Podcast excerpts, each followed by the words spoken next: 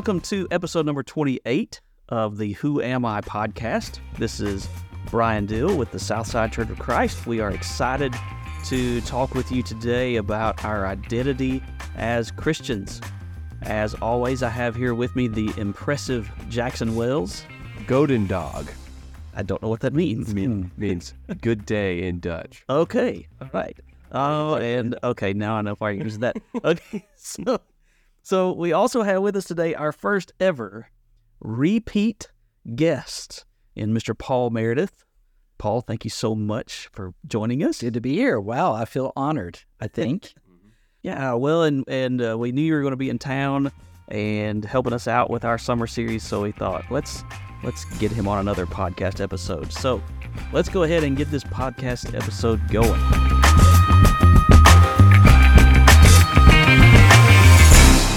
Okay, so like we always like to do, we want to throw some random questions at our guest, and I know Paul is very excited about this. Mm. So question number one, Paul, will the next car you buy be an electric car? Oh, wow, that's a tough one. Well, Amanda and I do have an ongoing debate. My wife, Amanda, she thinks not. I mean, I, we do have a member that has a Tesla, right? And he let me drive it around the block sure, about sure. a week or two ago. Okay. I have pictures if you want to see. Yeah. Everybody listening here, look at this right, picture. Yeah, exactly. And I got to say, it was a lot of fun. Okay. It was a lot of fun right. to drive the Tesla. Right. So I I have no idea. I don't know. I'm not opposed to it. Okay. Um, I realize there's debate that swirls about whether or not it is better for the environment or not. Use at all, yeah, yeah, and right. the, and the mileage limit if your battery runs out, you know, right. the fear of getting stranded. Sure, sure. But I, like for my commute, so I live in Texas, and you know, I have a pretty routine commute. I mean, you drive a lot in Texas, so I drive, you know, sixteen, seventeen miles from my house to the church building. Okay, and that right. would be great to drive an electric car and then back and scoot around town and go to the right. hospital and not have to yeah. go to gas stations and fund sure. all of those Saudi terrorists. You, so you I'm would, good with that. What would be your excuse to go to Buc-ee's after that? They but, have uh, Buc-ee's they have has uh, E V chargers. They yeah. do. They installed a whole yeah. ring of Tesla E V chargers yeah. at Buc-ee's. So I would I would still go to Buc-ee's. My question is this. Who would win in a fighting match, George Washington or Abraham Lincoln? Wow, that's a that's a tough one. I mean, Lincoln, I guess, was a pretty lanky guy, had well, height. Let, that... let me give you a stat. Oh, of course. Abe yeah. Lincoln, six foot four, one eighty-five. Yeah. Um, George Washington, six foot two, and peak weight, they estimate about two ten. Okay. So he, he's got a little bit more mass to him. Gotcha. Okay. I mean, is this like boxing or M M A? Fine. Or... Fighting, man. A street fighting, fight. a, a street fight, yeah.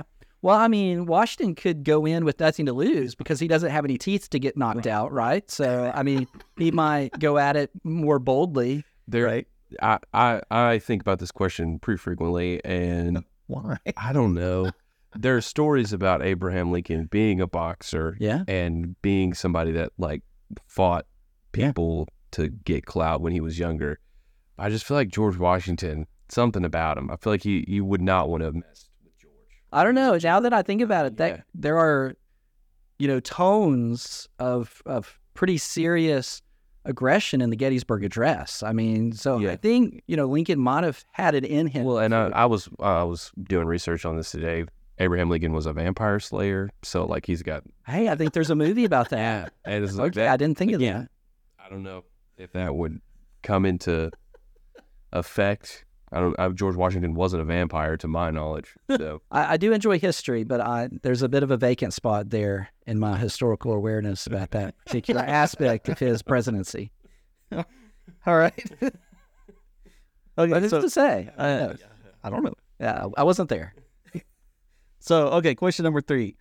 Uh, you have a son-in-law now. Yeah. For uh, a couple years. Yeah. Right. Yeah. Yep. Three years. Uh, three years. Okay. All right. Um, so how long did it take for you to like him enough to consider him good enough for your daughter? Oh, we love Raiden. Well, here's the thing.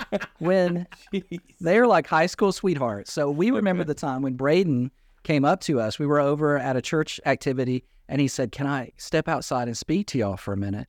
And so we, y'all, so you and me Amanda. and Amanda, we oh. stepped out, and he asked permission to ask Emma out on a date. He asked us first if he could ask our daughters just on a for date. a date, just for a date for their friend. And so we're like, uh, yeah, we're and we're like, we like this guy. He's good with us. So Braden has always been wow.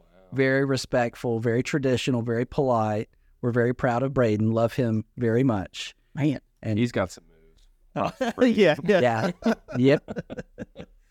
Uh, well, okay. He gave the answer that, you know, we can't. Yeah. And I can think of something clever.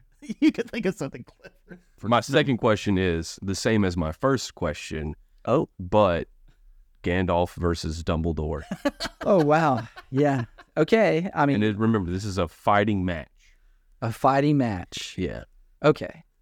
Well, I mean, Gandalf, obviously. I mean, Tolkien okay. wrote him in such fashion that he was yeah. not only a intelligent wizard skilled in the mystic arts, but was no slouch with a sword or staff when okay. need arose. Okay. I'm not sure I see a lot. See Dumbledore just grabs his phoenix and disappears, right? right. Yeah. I'm not sure I've seen him in fisticuffs, but we have no. seen Gandalf in action with sword. Right. And, I mean, that Shadowfax, that horse that he rides, yeah. I mean, yeah. to tame a horse like that, you got to be a manly wizard. Yeah. Okay, fair enough. I can see that. I, I personally, I'm... Uh, I grew up with the Harry Potter, mm. and so I feel like the wizardry in Dum like that Dumbledore has is more malleable. Like he can, I don't know. I feel like he can do more with his wand than perhaps Gandalf could. But it's it's just because I haven't seen Gandalf in everything that he. I feel like I haven't seen Gandalf's full potential. Did you well, read Lord of the Rings? No. Uh-uh. Uh. I mean, well, have you seen you him go. face off with the Balrog on the bridge? You yeah. shall not pass. Yeah, hello. Yeah. It's pretty good. And then they fought their way down the abyss, and he smote his ruin upon the mountain. Yeah. Gandalf, one hundred percent, all the way, like, no doubt. Yeah, I would agree. I didn't prepare. I didn't prepare to defeat. It's obvious. No, that part's no, obvious. No, you're, you're That's Blair Jackson. Gandalf's six two, and Dumbledore's only six one. No. All right, so, okay, so last question. Oh, dear. There's more? All right. What is something that you have discovered that is unique to Texas since you've been living there that you wish was everywhere? Something unique to Texas that I wish was everywhere. Or at least something that you had never seen before or experienced before until you moved to Texas. I mean, it's Texas. It's not like it's the moon or some rare place that's unlike. I mean, it's it's, it's a state, and they have roads and trees. You know, they have I mean, it's trees. I mean, not. Every state I guess. I guess they don't have as many trees. They have they have clouds from time to time. I mean, there's pe- people are people. You have. I don't know what you want me to say. Kolaches. Kolaches. I don't know. Looks uh, like Kolache. Oh my goodness! See, I'm telling you. It's it's it's not as much everywhere as you think. Kolaches are great. Yeah, kolaches are a fun part of living in Texas. They are uh, a delicious um, uh, bread with the on the inside you can get sausage or cheese, jalapenos. Then there's also kind of the dessert kolaches that have right. the cream cheese or the strawberry filling. Okay. Uh, we have the Kolache Kitchen. We have King Kolache. We have Slovacek's. Kolache Whoa, that, Emporium. I mean, what is our, what? It's like a Czech. It's, yeah, it goes back. History. It's a Czech original one. Yeah. Okay, because yeah. I mean, I'm assuming Texas everything's Tex-Mex, but that's not Tex-Mex. No, right. Definitely not. Yeah. Well, yeah, like sopapillas. You know, at the Tex-Mex, you have if you, when you go to a good Mexican restaurant, you know, you can get dessert a sopapilla and get honey on it, and that's good. Oh, you know, sopapillas, so, don't you? No, you never had sopapilla. Okay, I've so had, the only I think you can get sopapilla here. I've had I've had fried ice cream. Sure. That's it. Sure. And the, the little twisty things from Taco Bell. Okay, here we go. You know, I really think everybody should have a cowboy hat. I mean, Texas, the cowboy hats is a thing. We need to take that more global. Don't, I've got one. And so, good for you. We could, yeah. You need to get that trend going all, right. all over the place. So, something I wish that Texas has that everywhere else should. The hat, the belt buckles, the boots. Come on. It's all or nothing. Big fat no. Let's do this. Why didn't you wear your cowboy hat today? Yeah, that's right. All right. So let's get into the less nonsensical side of, of the podcast. It sounds great. So today we are we are asking a question that I, I imagine some of you who decided to turn this episode on, if you saw the title, you may have thought, I don't even know what that means. Uh, the question is, am I an Arminian? And uh, Jackson, when when when we were first talking about different types of episodes, I remember writing this down. Did you know what that was when I wrote it down back then? I was like, I'm pretty sure I'm American. Um, definitely not from Armenia. So, like, yeah, it's yeah. definitely it's definitely a term that I've heard. Okay, yeah. In all honesty, we do need to dis- distinguish between Armenians and Arminians. Right. Armenia is a country. That is true. Right, yeah. With quite a history. We're talking about Arminianism, which is a a, a theological uh, right system right. based upon Jacob yeah. Arminius. Yeah. The, right. Okay. So so let's start there. Let, let's let's start there, uh, Paul. Like, uh, I think the history behind the discussion is something that we have to to at least spend a little time on. And uh, I wanted to especially talk about this, knowing that Paul is going to be on here uh, this week and, and be able to record with us. I wanted to pick something that I knew the that he would get excited about with the history and, and all this, and have plenty to talk about. So I'm just going to let you go, Paul. Like, what? Tell us about Jacob Arminius and uh, this the, the the the theology that is built out of his teaching and, and such from the sixteenth century, right? Yeah, and I do like history, and I think it's important for us to reflect upon history. You know, sometimes there's a stigma against history that, oh, you know, history is boring. All right. But, you know, I think Christians, all Christians, really should uh, study the past. We stand upon the shoulders that have gone before us, and a history of movements and indif- individuals of great theological influence have, who have been trendsetters for Uh, themes related to Christianity in the past uh, helps us to uh, frame more properly our understanding of what we believe and why. So for a long time in the Middle Ages, Catholicism, they were kind of the, the only uh, folks in town. They had right. a monopoly on religion in Europe. Yes. And we have that going out of control with a lot of excesses. And then you have the Reformation, Martin Luther, who rose up, right, who gave a protest. You know, Protestant, the, the idea there is a protest against the excesses of Catholicism. And so he launched the uh, Protestant Reformation movement, and the reformers wanted to reform Catholicism. They said, we need to fix this. So they never really started off as saying we need to go over from scratch, or they said, we need to reform right. Catholicism.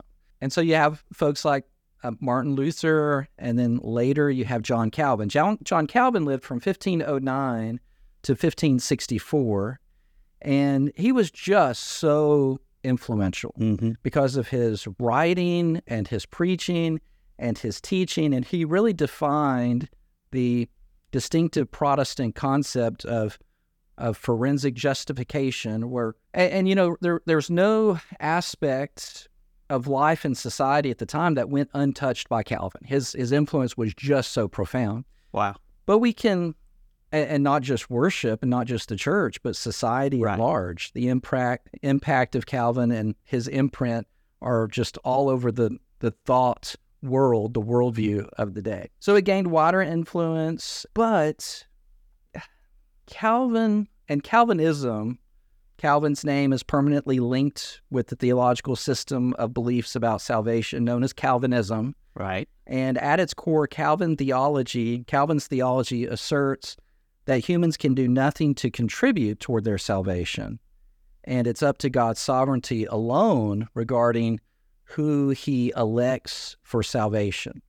And the system is famously illustrated with the acronym TULIP, T U L I P, where right. each word stands for a component to Calvinistic theology. T is total depravity or total inability, mm-hmm.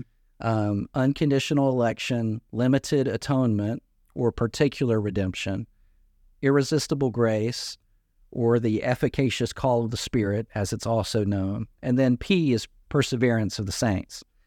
And you know, on the surface, I think it's really important to note that this does indeed appear to be an overreaction to the works-based model of salvation so prevalent in Catholicism. Sure. That pendulum swings. Sure. So they're coming out of Catholicism and responding against that. Right. And I think it's, it, it go, you know, it's if you're on the road and you Absolutely. drift a little toward the ditch on the right, you might overcorrect yes. and yes. swerve into the ditch on the left. So Calvinism, I believe, is an overreaction or overcorrection to Catholicism from one extreme to the other. So the pendulum, when it swings away from its apex on one end, will swing and it won't stop at the center, but carry out in the opposite direction. So in other words, Calvinism may well be a disproportionate overreaction with its overemphasis on God's sovereign election to the Catholic teaching of kind of saving meritocracy. Right. Okay, so then you have, in, in contrast to Calvin's model,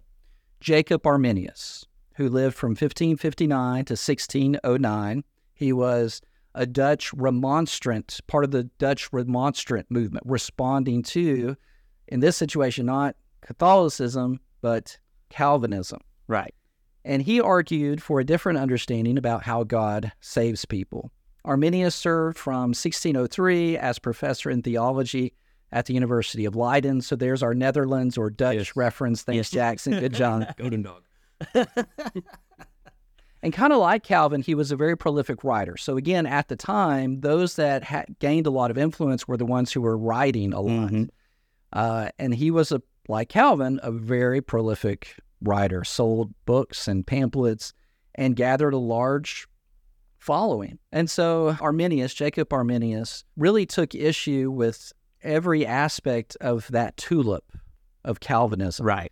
And on each point, and we can work through each of those points if you want to, you know. I don't know how much time we have for that. he gave he gave a counterbalancing notion. Right. And I mean, we can shoot through them real fast if sure, you sure. want, because, you know, the T for total depravity from an from Arminian perspective, or from the perspective of Jacob Arminius, he would affirm free will or human ability. Right. That we can respond in faith instead of the Holy Spirit planting in your heart faith, and only then are you activated and your depravity is overcome by a miraculous event of the Spirit's working in your life.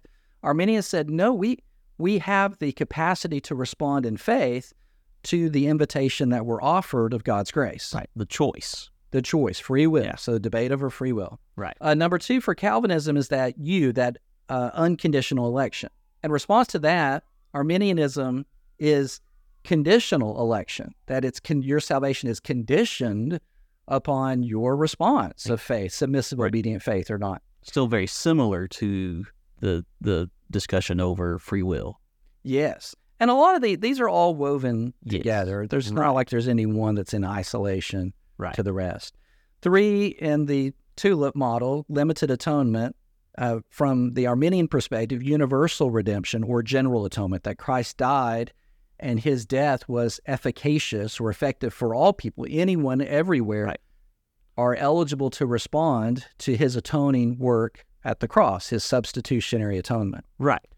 Uh, then number four, rather than irresistible grace, Arminianism says the Holy Spirit can be effectually resisted. You know, we can reject, uh, again, tied to free will. And then finally, the perseverance of the saints.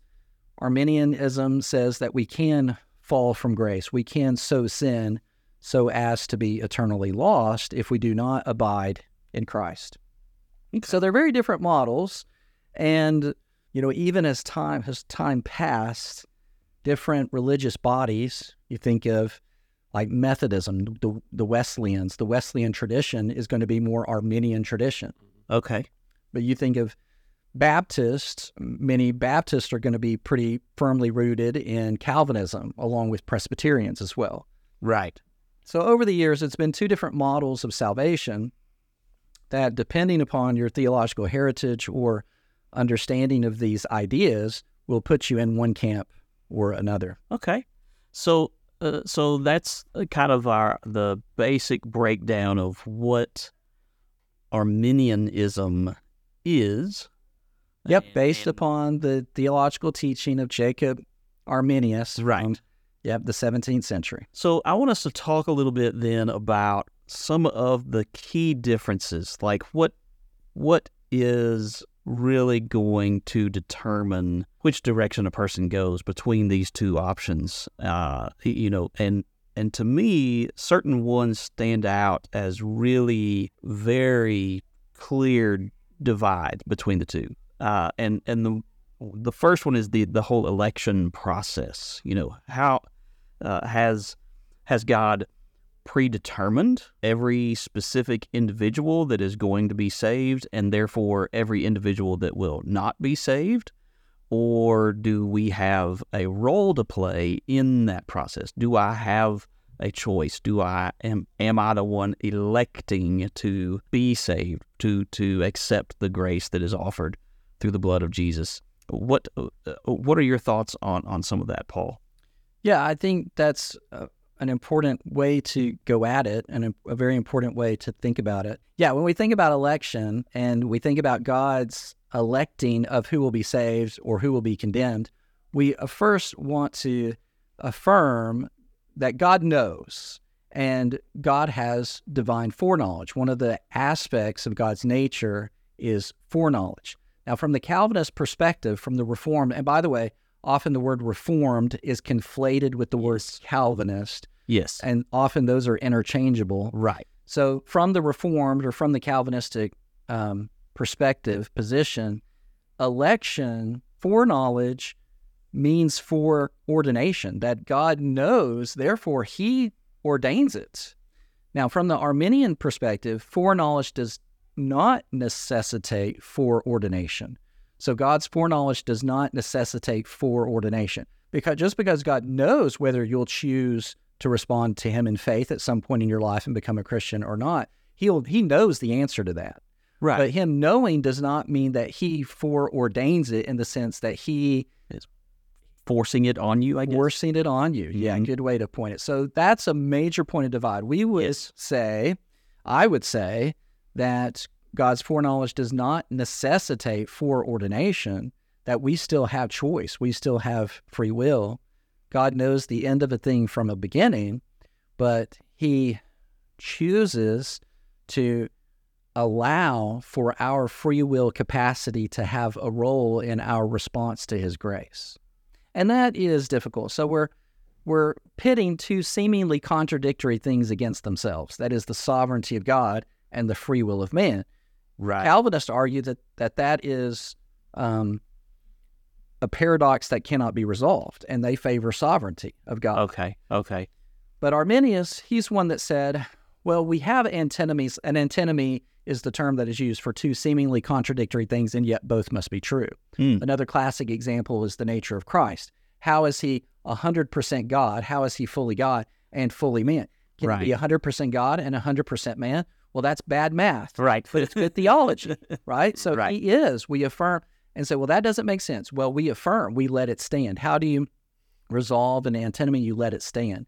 So we affirm the sovereignty of God, but Certainly. we affirm the free will of man, of humanity. And can we have a nice, tidy little reconciliation of those two things in our mind? Well, no, there's mystery that kicks in, and And we acknowledge that we are limited in our ability to fully fathom how. Sure. And so we respond in faith. We trust that God is sovereign, but he has given us the capacity and the gift of free will to choose. He, does, he right. doesn't create us as robots, automatons, pre-programmed or not, to respond to him. We have right. a choice in, this, in the matter. Right, and I think that is is one of the hardest things for me to, to wrap my mind around, as far as how do you come to the conclusion that God has predetermined all of this, um, when it it's seems so clear that we are given choice. You know, you, example, even biblical examples after example after example. The, the people of Israel had they made the wrong choice so often, and the, and you know, choice is just a part of who we are, and and you know, and I would say the same about the, the love of God that. that we are to respond to, uh, re- responding to that because we're being forced to is not genuine uh, in any way. Yeah, I, I think you're right. And just a, a plain, clear reading of Scripture, I think, bears out what you're saying. Come to me, Jesus says, all you that labor and heavy laden, whoever right. knocks, I will open. So the idea that we have a required response, God doesn't force it on us. He invites us, and we have the choice to either respond rightly to that invitation of his grace and salvation through his son Christ, or to reject it and to walk away. Even in the ministry of Jesus Christ, that was, Jesus preached the message, and then even at the end of the Sermon on the Mount, you know, he gave that great example. That's right. Are you going to build your house on the rock or the sand? You know, you choose. You the the choose. Invitation, at the, even mm-hmm. at the end of the Sermon on the Mount, is right. what kind of follower of will you be? Will you one who be one who believes or one who mocks? Right. Know? So, right. And in that case, you're not a follower of Jesus. You're if you respond with mockery and rejection to Christ, he will he will let you make that choice, certainly. And and I think that in in the same vein, uh, First Timothy two is is an important passage for us, in uh, starting with verse three, where it says, "This is good, and it is pleasing in the sight of God our Savior, who desires all people to be saved and to come to the knowledge of the truth." And I think that that seems counter to the idea that God has already decided who is going to do what. Uh, the idea that God has already determined that some people he is going to save and some people he is not. Why, if he desires for all to be saved, then why doesn't he do that? I mean, that would seem capricious for him to make such a choice. Yeah, and, and those that are rooted in the Calvinist tradition, they don't really like that um, that idea, because they say, well, you are trivializing uh, the view of sovereignty that we hold, and and that's not really, we still believe in evangelism, we still believe in sharing the gospel, you're saying that we don't. But when push comes to shove and you drill down, it I mean, that really is the issue, right? Um, where does the motivation for evangelism, for example, come mm, from if for sure. we don't have a say, if we don't have a choice? Mm-hmm. So many of my Calvinist friends, they don't like when I bring that up, and I try to do it very respectfully. Yes, and, sure. And, but you can't dismiss that point. I mean, that's a core right. part of the Calvinistic theology, which again, I would like to say that very obviously seems to be an overreaction to the works-based salvation of Catholicism. Right. Um, and, and Which is also not what we're promoting, right? You know, we're not right. saying that that you are we are in any way earning our way into God's yeah. favor. And you know, the truth often lies between two extremes. That's right. And so uh, while while Arminius, I guess I usually say it this way, I would typically consider myself more theologically aligned with the presentation of saving theology that Arminius promoted. I still am uncomfortable with the label, well, you're an Arminian, just right. as I'm uncomfortable with a lot of late. I don't yeah. want to be labeled based upon some theologian from the past. You know, I want to wear the name of Christ. That's a conversation we've had in a couple. It's been a few weeks, but it was, uh, am I a liberal or a conservative? It's like, well, I don't want to be a liberal or conservative. I don't want to be a Calvinist or an Arminian. I want to be a Christian. yeah, yeah. And you know what's interesting, if we can get back on history just for a quick moment, when we think about the history of the Restoration Movement, folks like Barton Stone and Alexander Campbell, you know, those guys, you know, for example, Stone came out of Presbyterianism and Campbell out of, you know, Baptist, mm-hmm, mm-hmm. which are Calvinistic. But the Restorationists, those Restoration Movement leaders of the, you know, eighteen hundreds, right. called for faith when when when faith and, and then when faith was professed, they immersed those believers in the full assurance that God would forgive their sins as he had promised, and they preached the ability of all hearers to respond to the gospel, the active role of faith and baptism. So they grappled with, how do you get in Christ? And it is simply by faith, and it is open to all. And so their convictions about the nature of the gospel and evangelism and revivalism, right. the revival movement, that is what pulled that, that is what pulled them out of Calvinistic theology, the, sure. the, the the nature of the gospel in regards to evangelism. So even in the Stone Campbell movement, those leaders and their understanding of faith and revivalism and the assurance that you find in your obedience to the gospel, they found Calvinism to be too subjective and too feelings-based. Yes. You know, Stone, for example, he waited for a year for the Holy Spirit to... Right. to move him. And then when it didn't happen, he said, well, you know, when I read the New Testament, if I want to, if I believe in Jesus and I repent of my sins and confess his name and, and baptize him in Christ, there's the assurance that right. I'm in Christ. Exactly. And that's exactly. faith. You know, the faith response, all that we do to obey God and receive his promises through what he has asked us to do in the gospel, which includes baptism for the forgiveness of sins. Right. That clear understanding of the gospel, I think, is is antidote to a lot of those overreactions, whether it be Catholicism or Calvinism. Right. Uh, yes, I would agree. I would agree. So, uh, you know, I also wrote down, you know, while you were uh, talking about the going through the different letters, the the in the TULIP doctrine of Calvinism, uh, the the atonement, the idea that uh, Christ died for a select group, that elect group, versus Christ dying for all. Some passages come to mind that seem to indicate pretty clearly that Christ died for all, and not least of which John three sixteen. Uh, you know, right? Yeah, right. There's John three sixteen. There's uh, what it is uh, Second Corinthians chapter five, uh, verse fifteen. And he died for all, that those who live might no longer live for themselves, but for him who for their sake died and was raised. One in the verse right before it, uh, for the love of Christ controls us, because we have concluded this, that one has died for all. I mean, I just um, I really struggle with the idea that that uh, Jesus would would come and die um, for a predetermined few. Right. Yes, the extent of the atonement. We would affirm a universal atonement. Right. That Christ died for all, and all are eligible, all are invited to respond to his atoning sacrifice in his death, burial, and resurrection. Right. To receive the promised salvation. Yes, I think we have a preponderance of Scripture that emphasizes that. And you have to do kind, and again, I don't want to caricature, but, you know, when I have these conversations with some of my Calvinist friends, you know, that you often have to do, they will have an explanation for some of these passages, but you have to do what I call um, linguistic acrobatics to make right. the text say something that it's not clearly already saying. I mean, the right. text is clear on these sorts of things, I believe. And so it becomes, yes. you know, how do we read the Bible? Are we reading yes. it from a, the standpoint first of our theological bias or perspective? Or are we trying to come to the text and let the text speak for itself? Exactly. And draw out truths from it and not force our ideas upon it with presuppositions. Okay, so uh, yeah, with, with that in mind, uh, I, I have a question for you.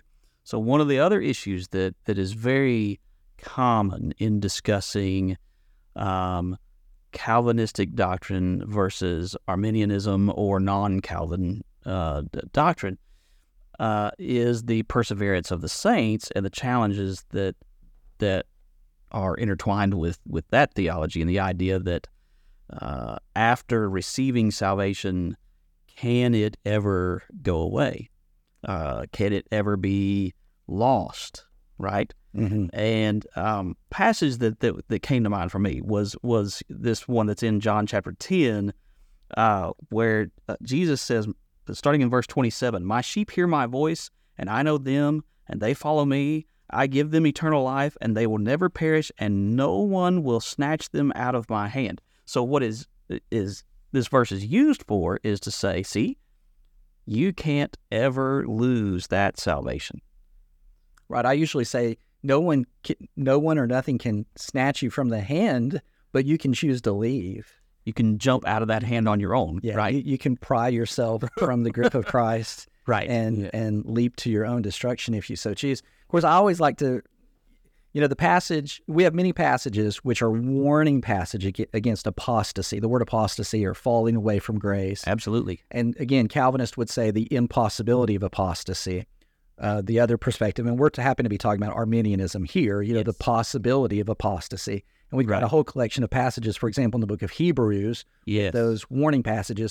But I think probably my favorite, well, favorite? I don't know if that's the right word, but Second Peter chapter two, verse twenty-two, when uh, we have reference to the true proverb says, has happened to them, the dog returns to its own vomit, and the sow, after washing herself, returns to wallow in the mire. So I think this, and Peter is talking about when you've become a Christian, but you choose to revert back to the ways of the world and your old sins, it's like a dog going back and licking up its vomit. The gross, right, grotesque right. image of that is meant to be especially, why would anyone abandon their Christianity? Why would you abandon your faith?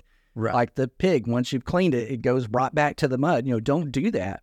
Abide in Christ. And that's what, I mean, in the verses right before that, what Peter is saying is that uh, it, you were in, he essentially says, you were in better shape before you came to Christ uh, than you are now, having turned your back on Christ and having gone back to uh, this life of, of sin, this life that is uh, an ungodly lifestyle. Uh, so yeah, yeah, that's, that's, those are important verses right there at the end of Second Peter chapter two. Yes, very much so. And again, just to reference the Hebrews passage again, you know, you think of places like Hebrews chapter ten, for example, you know, starting, I believe, in verse nineteen or so, uh, about the conf- the full assurance of faith. We are to draw near with a true heart, hold fast, verse twenty-three, the confession of our hope without wavering, for he who promised is faithful. Let us consider how to stir up one another. Mm. That kind of language doesn't really sound like it is something that is permanent and unbreakable, right? Right. And it goes on in verse, verse twenty-nine, you know, how much worse punishment do you think will be deserved by the one who has trampled underfoot the Son of God and has profaned the blood of the covenant by which he was sanctified and mm. has outraged the Spirit of grace? Right. Uh, and the whole book of Proverbs, uh, I'm sorry, the whole book of Hebrews is, you know, a sermon encouraging Christians not to revert back to Judaism. You know, you have, exactly. why would you, Christ is better, why would you go back to Moses? You know, right. the promises are better, why revert back? You know, stay true to your commitment of faith in Christ and don't go back, don't revert back to a condition that is worse. Probably in Hebrews, you know, I know I mentioned that chapter ten, In my six also in my preaching Bible, I have all this marked up, and so I have my little unmarked edition. So I can't find my classic passage. That Chapter six is the one that says it is impossible for those who, once having been enlightened, there it is, have tasted the heavenly gift, have shared in the Holy Spirit, have tasted the goodness of the Word of God and the powers of the age to come. All those are clear descriptions of people who are saved. Sounds like someone who is a Christian. Yeah, sounds like a Christian. And then verse six says, and then have fallen away. It's impossible to restore them again to repentance, uh, since they are crucifying once again the Son of God to their own harm. Now, we could talk about what all of that means, but clearly it is in the, the Hebrews writer's mind, it is clearly possible for someone to be in a saved condition and then to fall away. Yes, yes. And that's not a pleasant thing to ponder. No, I mean, we, if we were voting, I mean, I would probably vote for perseverance of the Yes, saints. Please. uh, no, we're not. That's not how that works. You know, we submit to the text of Scripture. That's one of our guiding convictions is we go where the text takes us, and we develop our theology not upon theologians of the past or movements of a certain denomination, but we develop our theology in response to a careful reading of the text. And that's rooted in our understanding of the nature of Scripture itself, that it is of divine origin, that God has writ- has given us a word. There is a, a word from the Lord. Uh, God wrote a book, and right. the book is invested with divine authority, and therefore we are subject to it. We don't have the right to read our theology into it and do those exegetical acrobatics to make it say what we want it to say based upon our favorite, you know, Reformationist theologian. Yes. No disrespect. We're grateful for the work that absolutely so many did in sacrificing themselves to try to move in the right direction. And so the efforts of the reformists, they were trying to, like Calvin, were trying to reform the broken system of, of Catholicism. But in reality, it you can't fix something so thoroughly broken. Ingrained. Right. And so the right thing to do is to just go back to the origin, start from scratch. And right. so then you have the restoration movement. So I think the restorationist idea, or the idea of restoration back to the source, back to the sources, back to Scripture, and all those great restoration slogans that emerged from that, where right. the Bible speaks, we speak, where the Bible right. is silent, we are silent, doing Bible things in Bible ways, using Bible names. You know, those kinds of slogans developed, not that we limit our theology to slogans, but right. those slogans developed out of this conviction of restoring, to bring something back to its original condition. And you've probably heard the illustration of the fella that had his glass who was really thirsty, and he went to the river and scooped it up. But, you know, he looked at it, there's some floaties in there, and it's kind of dark, and it's polluted, and he has to make a decision, right? Right. He's thirsty. Is he going to drink that? But he decides he will not drink that polluted water. He refuses. He pours it out. And so he undertakes the arduous journey to travel upstream. And as he travels, he has to bypass the factories that are pouring pollutants into the river. And he comes to the mountain, the base of the mountain, and he looks up, and it's hard work, and he's tired, and he's still very thirsty, but he's determined. And so he climbs the mountain, and eventually he comes to the source, the spring, the origin of the river itself. And he has his glass, and he dips it in there, and he holds it up, and it's clear, and it's clean, and he drinks it, and his thirst is satisfied. So the idea of restorationist or restorationism is we refuse to drink the polluted religious water that has come to us through time and history. You know, the right. religious systems of the past are like those factories that have poured pollutants, theological pollutants. We bypass all that, and we go to the source. So we circumvent those, and we go back to the Bible, back to the source. That's restorationism. That's the Restoration Movement plea, is back to the Bible. And that is our source for pure theology. That's our source for living water that we drink, and it satisfies us spiritually. So I think we always need to keep our notion of restoration sharp. We always need to keep our conviction held dearly to us that the Bible is our sole source of authority in all matters of faith and practice, and we are subject to it because it is what God has given us to guardrail us in our theology and to guide us in our understanding of His will through the vehicle of His Word. Very well said. So let's not let a, a theologian, let's not let a theologian, whether it's Calvin or Arminius, that again, I'll go back to this idea of, you know, am I Arminian? Well, you know, I'm I'm a little uncomfortable saying, yeah, while my theology would more closely align with him in contrast to Calvin, I am very uncomfortable with putting onto myself a mantle of any person, any theologian of the past, right. their name. Right. You know, let's go back to the Bible. Let's go back to that source and try to be Christians and Christians only. Because any theologian or ideology that comes from a man is going to very naturally have some of those pollutants in it, because n- no man is going to be perfect in their understanding of God, uh, whereas God's revealed will and revealed word about Himself is. Yes. And we always want to be humble about this. We're not saying here in this podcast that we have all the answers and our no. theology is perfect. You know, uh, we're just one beggar telling another beggar where to find bread. You know, we're just trying to do like the best that. we can to understand rightly what Scripture says about important matters of faith and salvation. Right. And so even this discussion is not a trivial discussion, because what we must do to be saved is a top-tier issue. I know some sure. might say, well, what's all this fuss about Calvinism, Arminianism? You know, what's the difference? It's no big deal. Just pick your flavor and it's fine. Well, the the problem with that attitude is the stakes are just so high. This deals right. with salvation, which is yes. a top-tier issue. This is not yes. a tertiary matter of faith or doctrine. This is a paramount to our standing before God, our salvation. And so we want to do the best we can to get that right. We may get lots of other things wrong, but let's make sure we get this right. That's right. That's right. Well, and uh, I think you have answered the last question that I had written down here for us, you know, on uh, whether or not we are Arminian or you are Arminian. And uh, the idea is that we may agree more with what Jacob Arminius uh, taught and wrote uh, compared to John Calvin, but tying ourselves to one uh, human individual is uh, problematic, at, at least. Yes, I uh, think that's true. Thank you. So, uh, Jackson, do you have anything else that you would like to add to this conversation today? I'm still American. You're still American? I, I, I love having these episodes because I get to sit here and learn. Yeah. Oh, yeah. Me too. Me too.